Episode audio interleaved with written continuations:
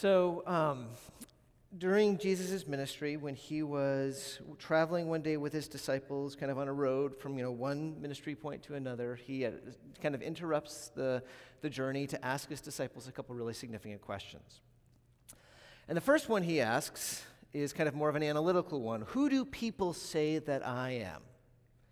Now, you've been around the crowds, you've probably been talking with them after I've been preaching. How would you read the congregation? Who do you think people say that I am? We might ask the same question today. In fact, people are asking the same question. We see different surveys. So, um, a recent survey of Americans, we know that about 50% of Americans say they believe Jesus is God, at least in some way, depending on what that means for the person. Um, in, in the same survey, about a third say that he was just an important religious leader, and the rest just aren't sure what to make of Jesus. So Jesus has asked this first question, and the disciples give a number of answers, but then Jesus kind of turns it and moves it from the analytical to the personal. He looks directly at them and he says, But who do you say that I am? And that really is the question. It's valuable for us to be analytical. It's valuable for us to know the different opinions and different views.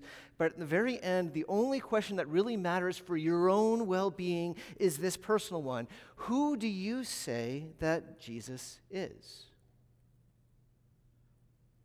It is impossible to have a more significant question than that. At least according to the Bible, the Bible says that your life will be defined by how you answer that one question. That how you answer the question of who Jesus is, not just with your words, but with your life, will define your life or your death for all eternity. So, as we are exploring these questions, in some ways, this is the most significant one. Who is Jesus? Is Jesus the Son of God? Or is he a myth? Or is he just a religious leader? Now, last week we kind of explored when we were thinking about Scripture, we were trying to do it in a more kind of analytical way um, trying to like weigh up the, the, different reasons for believing or not believing and, and coming to a conclusion. Today, I don't want to be as analytical. I want us to kind of see this from a more personal direction, specifically through the eyes of the Apostle Paul. So, Paul is. Um, probably the person we know the most about other than Jesus from the New Testament time. Half of the book of Acts is devoted to his life, to his ministry, and not only that, but we have many of his letters that he wrote. In fact, much of the New Testament are his letters, and in those letters he tells us a fair amount about himself. So we know a lot about Paul, and what makes Paul a valuable kind of window, his testimony is significant, is while on one hand, he is right around the time of Jesus. I mean, he lived during Jesus' time. When he wrote his letters, it was in the 50s, like the gospel writers. This is present day, this is not the time of legends. And yet, at the same time, unlike the writers of the gospel, Paul was not one of Jesus' disciples when Jesus was alive. In fact, he was more the very opposite. This is significant because at least some skeptics will say, hey, of course we can't really trust the, the Gospels because the Gospels are biased. These people wanted to believe in Jesus, so they're willing to kind of bend their information to make it fit. Now, last week we explored why I think that is incredibly unlikely, why we really can find the Gospels trustworthy. But even if you were to take that kind of skeptical position, you can't say the same thing about Paul. I mean, we, we saw at the very beginning of our passage, it says, Paul, Saul, by the way, Saul is just the Hebrew word for, for Paul. There, you know, like he has a Jewish name and a Greek name. They're interchangeable. Most of the time I'm going to be calling him Paul, but the same person. It says, Saul still breathing threats and murder against the disciples of the Lord. Still is pointing back to a few verses before in chapter 8, where it talks about Saul was ravaging the church and entering house after house. He dragged off men and women and committed them prison. Just imagine what, what his life was all about. You have, this is between 30 and 33 AD, right after Jesus has ascended. You have families who, will, who have just become believers. They've been baptized. They gather together to eat, to celebrate this, this newfound faith in Jesus, and there is a knock on the door. And, and they open the door, and there is Paul, and there are guards. And almost without a word, these guards just grab the adults. And even if the adults ask for mercy, say, Hey, our kids are right here. Would you please not take us away? They take them away, they imprison them, and many of them are executed, and Saul's the one who's driving it. And after months upon months of doing that, when Jerusalem is becoming a place that few Christians want to stay, they're scattering everywhere. Well, Paul is not satisfied with that. So he then takes himself to the high priest, makes sure that he gets kind of warrants for arrest, and now he's heading off to Damascus so that in Damascus he can find Christians and stomp them out. So, Paul, we might say, was not a disciple of Jesus. He was an anti disciple. He has no motivation, no desire to propagate, to continue, to further the Christian cause. He is trying to stop it completely. And it's worth kind of stepping back for a moment to ask uh, why that is. So, what we know about Saul from his early life, ages six and seven, was probably he, was, he grew up briefly in Tarsus, but then his parents sent him away to study in Jerusalem because his parents so wanted him to be someone who understood the law, to understood the Old Testament. And so, for years, he studied there, and he was. Uh, he was intelligent, he was driven. At a young age, he was able to get this prestigious internship with Gamaliel, who was a big name, and he was a rising star amongst the Pharisees. Now, you might have heard the term Pharisees before. We see it in, in the New Testament frequently in the Gospels. And, and the Pharisees were a group of people who were committed to trying to reform the people of God of Israel because they believed that Israel had lost their way. They were committed to understanding how to obey God's word better, to being devoted to, to following God's word faithfully. They believed the way to blessing, the way for Israel to experience God's fullness of salvation was for them to be faithful in obeying the law as carefully as possible. And that's Paul. Paul is passionate about following the law. In fact, in one place in Philippians, he, he speaks of himself in this way. He says, I was a Pharisee in relationship to the law, and I was blameless in my observance of it. The law was everything for him in his relationship to God. Now, here's the thing, and, and this is going to start getting us to where we want to go in terms of thinking through who Jesus is. If, if, if Jesus was simply a religious leader, which is some people claim, if he was simply someone who said, I'm come to teach you to love God and to love others better, then Paul would have had zero problem with Jesus. Because that's what he was about too. He believed in the love of God. He believed in loving God and loving others because that's what the law commanded. Now, the reason that Paul was trying to stomp out Christianity was because he saw in Jesus something that was much more radical and much more threatening to him than just a simple religious leader. And, and the way to understand that, I think, can be found in one of the events in Jesus' life that kind of encapsulates why Paul would be so against Jesus. You might be familiar with the story, it's in the Gospels. So, Jesus one time is, is speaking in front of a, a really crowded group of people. It's inside a house. And there are four people whose friend is paralyzed, and they want to carry him in to Jesus so Jesus can heal him, but they can't. So they end up actually getting on the roof, digging through the roof. They lower this paralyzed man down on the stretcher, and Jesus sees him right before them. It's this kind of crazy moment. But it gets even crazier because when Jesus looks at this man, and he looks with compassion and kindness, he does what no one expects. He says to him, Son, your sins are forgiven. And the, the response is immediate. We're told that the Pharisees, again, this is the same group that Paul is a part of, the Pharisees are outraged by what they perceive to be blasphemy. They say, How can he say that only God can forgive sins? And they're right about that last part. See, the word sin literally means an offense against God. To sin is to wrong God. That's the word sin, what it means. And that means the number of people who are able to forgive sin is a very short list. I mean, think about it. Say, you know, after the service, Brent and I are talking, and some person comes down the aisle and just whaps Brent like in the face and just like, you know, hits him and says, I hate the mandolin, or something like that. And, you know, like, and, and, and so then we start talking about what just is happening. We're talking with that person, and about 20 minutes later, imagine I said, Brother, I forgive you. That would make no sense. I, I wasn't wronged, right? Like for me to forgive that person, I can't do that. Brent is the one who is wrong. Brent is the one who would need to forgive, right? And so, if someone says, Your sins, your wrongs against God are forgiven, there's only one person who can say that, and it's God.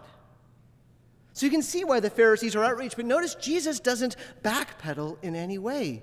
Jesus doesn't say, "Oh, I didn't really mean it," or I, you know, here's what's going on. No, he he doesn't deny the fact that only God can forgive sins. He actually says, he's, "Hey, you know what? So that you can know that I have authority to do this, here's what I'm going to do." And then he heals the paralytic to show that he has the right to forgive sins.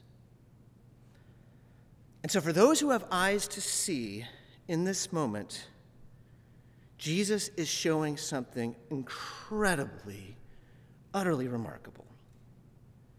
He is saying by this event, I am more connected to God than you can possibly imagine. Later on, when he's talking to his disciples, he says, Don't you understand? If you see me, you see God the Father. He is saying, I am the Son of God. And more than that, when he's, he's not only saying that, when he's saying that he has the power to forgive, he's also saying that if you want to be right with God, it's not just about obeying the law. I'm the one who can make you right with God. I'm the one who has the power to forgive. I am the way to God. I am the way, the truth, the life. He says, No one comes to the Father except through me. Jesus is saying, You don't come to God through the law, you come to God through me. Do you see why this would have incensed Paul. Who is this man to say that he is God? Who is this man to claim that he can replace the law? The law is everything, the law is my life. This is what defines me. And so you can understand why Paul would be so passionate and believe he's being so faithful to God by doing everything he can to stop this cult of following this man who somehow claimed he could be God. There is only one God, and clearly it's not him. And so that's what he does for week after week, for month after month, until the day that he comes to Damascus. So I think it's helpful to just recognize that this day that I'm about to describe was normal up until this point. It's not an unusual thing for Paul to travel from town to town. Again, he's from Tarsus in Jerusalem. And, and the, the, the journey to Damascus was not a particularly long one. It's not that he would be unusually tired. And he wasn't even by himself. Remember, he was coming with guards to find people, he had a group with him. Everything about that day was normal until it very much wasn't. If you've seen action movies, maybe you've seen, uh, sometimes you know how, like, if, if they're trying to Uh, the soldiers are trying to stop kidnappers. They throw in like this flash grenade, you know what I'm talking about? And the idea is that the grenade goes off and it is so bright that people are stunned and can't see for a little bit. I imagine that what we, what's described here in this chapter is like that. That in this moment, from normalcy, suddenly there was this flash grenade of light that was just blinding, except it didn't stop. It just lasted and lasted and was so overwhelming that everyone there in that moment just fell immediately to the ground, overwhelmed and, and terrified. And so you see Paul, face in the ground, hand over his eyes, overwhelmed. And then, as this brightness still is just flooding him so that he can't even know what's going on, he hears a voice. And the voice says to him, Saul, Saul, why are you persecuting me? Just imagine for a moment what, what it would be like if that were you. Imagine, you know, later after church, you're going outside, there's snow on the ground, And suddenly, this light that is so bright you can't even keep your eyes open and you fall, and you hear you being addressed by name and being asked, Why are you persecuting him? So, how Paul responds, there, you, you see this kind of sense of vulnerability where, where he, he knows that this is somehow God, but he doesn't know what's going on. He says, Who are you, Lord? Clearly, you are God, but you are saying, I am persecuting you. Who are you? And, and the response is, I am Jesus, the one you are persecuting. I am Jesus. Can you imagine just for a moment what it must have been like to be Paul in that moment? Jesus, the one you were certain was dead. Jesus, the one that you had given your life to stopping his followers. Jesus is speaking to you right now. In that moment, three things would have been clear to you. One, it would have been clear that Jesus is not dead, that he is very, very much alive. And second, and horrifyingly, you would have realized that all you had been doing for the last three years was utterly wrong. And in a way that probably you wouldn't fully understand, you would have realized that what Jesus said about himself when he was making himself to be equal to God was absolutely true. And that Jesus really is somehow God's Son. You know, if you, if you look at the letters that Paul writes some 20 years after, he looks back on this moment and has a very clear understanding of what happened that he saw the Son of God. He writes to the Galatian church, for example, here's one of his things, the way that he evaluates this is his firsthand testimony that we have. He says, You have heard about my former way of life in Judaism I intensely persecuted God's church and I tried to destroy it. I advanced in Judaism beyond my contemporaries among my people because I was so zealous for the traditions of my ancestors. But then God was pleased to reveal his son. He writes to the Corinthian church something similar. He talks about how after Jesus had died, he rose again and he appeared to 500 of his followers. And then he writes, Last of all, as to one who was born at the wrong time, Jesus also appeared to me. For all of his life from this point on, he holds to this testimony that he has seen the risen Son of God. And just consider what that says. This is a man who had zero motivation, zero desire to believe this. If there was any way he could have denied this, he would. And yet, in this moment, it is an historical fact. We know that for the next many decades, Saul doesn't just, Paul doesn't just stop persecuting the Christians. That would be historically interesting enough. No, he gives every ounce of his life, of his existence, to making everyone he possibly can know that Jesus is the Son of God. He is willing to undergo beatings, he is willing to undergo imprisonment, he's willing to undergo shipwreck. He doesn't have a family, he doesn't have a home, and he is executed for it, and his, his description of what took place never changes. I saw the risen Son of God. It's interesting, in the last couple centuries, there have been some who realize that this is such a provocative and compelling piece of evidence that they try to discount it by coming up with other explanations. That, that Paul was having a seizure, that Paul was mentally ill, but he has people with him who see the same thing. This doesn't make sense. This is only the kind of thing you say if you just want to deny the reality that Jesus actually showed himself to Paul and that Paul's testimony can be relied on. I mean, what other explanation is there but that Jesus, the Son of God, appeared to Paul? Now, in this moment, he is not yet to that point of, of knowing what his life in the future is about. Right now, he has his face down to the ground, and can you just imagine how horrifying this must be for him? Maybe even as he is hearing Jesus say, I am Jesus whom you are, whom you are persecuting, he starts thinking about the last few years. He thinks about the cries for mercy of people that he believed for the sake of what was good he would bring harm to, and now he realizes the whole time he was bringing harm to the very people of God. This, this light that was bringing truth was, was devastating him.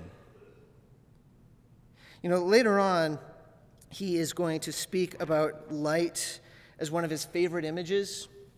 So when he writes to the Corinthian church, he speaks of God who said, Let light shine of darkness, has shone in our hearts to give the light of the knowledge of God's glory in the face of Jesus Christ. And you know when he's saying that God has shone in us to give us the knowledge of the glory of Jesus with light, he has to be thinking of that moment when God shone light into his eyes and to his heart, and he saw the glory of Jesus. But right now, in this moment, that light is not warm and friendly and delightful for him. It is devastating to him. And he is terrified. But then he hears what I imagine must have been one of the most beautiful words to him in hindsight. It's just three letters, and in Greek, actually, it's two. It's the word but. You, you would think, if you were Paul, when Jesus says, I am Jesus whom you are persecuting, to expect a therefore after that. You are persecuting me, therefore you are done for. Therefore you are going to be judged. Therefore it's over for you. But that's not what Jesus does. What does Jesus say? He says, I am Jesus whom you are persecuting, but rise and enter the city, and you will be told what you are to do. I wonder if, if Paul understands in the moment the significance of this. I wonder if in that moment he's remembering what Jesus showed when he healed the paralytic, that there is hope for him. So this blinding light dissipates, and Paul opens his eyes, but he still can't see. He's blind. And so his, his companions walk with him, bringing him into Damascus. And for three days, we're told, he remains in utter darkness. For three days, he goes without eating, without drinking, perhaps even without sleeping. He is a broken man. This, this former person that was so clear about things is dead and he doesn't know how to pick up the pieces. And I imagine during those three days, he also has a lot of time for thinking and processing. Remember, as a Pharisee, he is someone who has probably memorized, if not all of the Old Testament, almost all of it. And so during those three days, when he can't even see anything, how he must have been just going over the law that he so loved and seeing it for the first time in a different light. And understanding that that when God promised Abraham, I will make of your descendant a blessing to many nations, he was talking about Jesus. When God told Moses, There will be a prophet like you who will bring my word, he was talking about Jesus. When God told David that I will give you a descendant, a son whose kingdom will have no end, and he will be my son, he was talking about Jesus. And, not just that, but even, even the theme that keeps on recurring in the Old Testament of how the righteous suffer. So, so David in Psalm 22 says, A company of evildoers encircle me. They have pierced my hands and my feet. I can count my bones. They stare and gloat over me. They divide my garments among them and for my clothing they cast lots. Does that sound familiar to you? Written 1,000 years before Jesus. And in this psalm, David cries out, My God, my God, why have you forsaken me? David, without even realizing it, was talking about Jesus. And as Paul thinks of the Old Testament, he realizes also this promise of hope, this promise of hope that lies beyond suffering, of punishment, this promise of restoration was God promising the resurrection that would happen through Jesus. For the first time in his life, he who had been an expert in the law actually understood that the point of everything in the law, of everything in the Old Testament, was Jesus. But I don't think it really came together for him until the knock at the door. He is told in a vision that a man is going to come, and this man comes. Ananias knocks on the door, and he is terrified. You know he's terrified because we see him actually kind of speaking when Jesus, in a vision, tells Ananias, Go, I care about Saul, go to him. Ananias is like, Are you sure? This man has done so much. And Jesus says, Go. And can you imagine what it must have been like for Saul as as Ananias comes in, a man he has never met, a man he still can't see. And, and Ananias comes to him and, and laying hands on him, hands not to harm him, but hands to show love. He says, Brother Saul. I mean, that's just beautiful right there, that he would call him brother, brother Saul. The Lord Jesus, who appeared to you on the road, by which you came has sent me so that you may regain your sight and be filled with the Holy Spirit. In this moment, Paul would have understood exactly what's going on. That Jesus is saying to him through this fellow believer, Son, your sins are forgiven. And so he is baptized. He is brought in to the community of believers. He has a faith in Christ that will define him. And for the rest of his life, he will give his life, as we see even here, to declaring that Jesus is the Son of God in whom there is life. So, so we come to the same question that we were asking before. Paul's eyes could suddenly see. He was blind before, the scales fell from his eyes, he saw things. And if we were to ask him, Who do you say that Jesus is? His testimony is unequivocal. He is the Son of God. Just look at my life, he might say. For the rest of his life, he went through all sorts of suffering, but he didn't complain. He actually says, one time when he's in prison, he says, It is my joy because you know what? I get to tell people about Jesus. Right now, I am chained to two people. They are a captive audience. Isn't it great? that they hear about Jesus. His whole life is defined by his faith in the Son of God. In fact, he says in Galatians, one of my favorite verses, I have been crucified with Christ, and the life that I live is no longer mine but I live by faith in the Son of God who loved me and gave his life for me. Do you hear what he's saying? I am convinced that Jesus is the Son of God. And I am convinced that he loves me and he gave his life for me.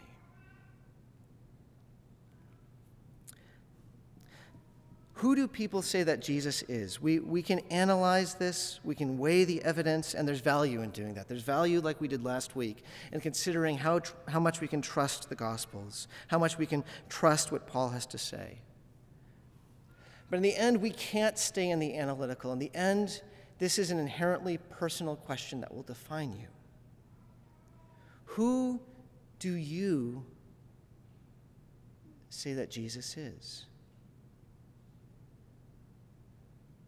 How do you make sense of Paul's testimony where he says, I once was this, but now I have seen Jesus and my whole life is changed? He has this testimony, the gospel writers have this testimony. Who do you, though, say that Jesus is? I'll tell you what, what I am convinced of. I am convinced that the Bible can be trusted. I am convinced that Jesus is the Son of God, and not just that he is the Son of God, but he is the Son of God who loves me and He loves you. And He has given Himself so that you, no matter what you have done, might be forgiven.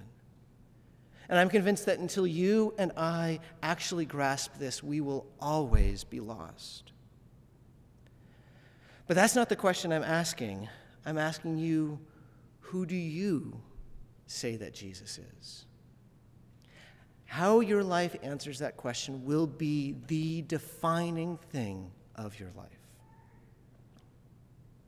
So I ask you to join with me in just kind of um, responding in prayer, asking if, if you don't know where you're at right now in this, that God would show you. And for those of us who have trusted in Christ, maybe we can even spend some time in prayer asking that God would deepen our faith, confessing where we haven't trusted Him. And in a moment's time, I will lead us in prayer. So would you please join with me in a time of silent prayer?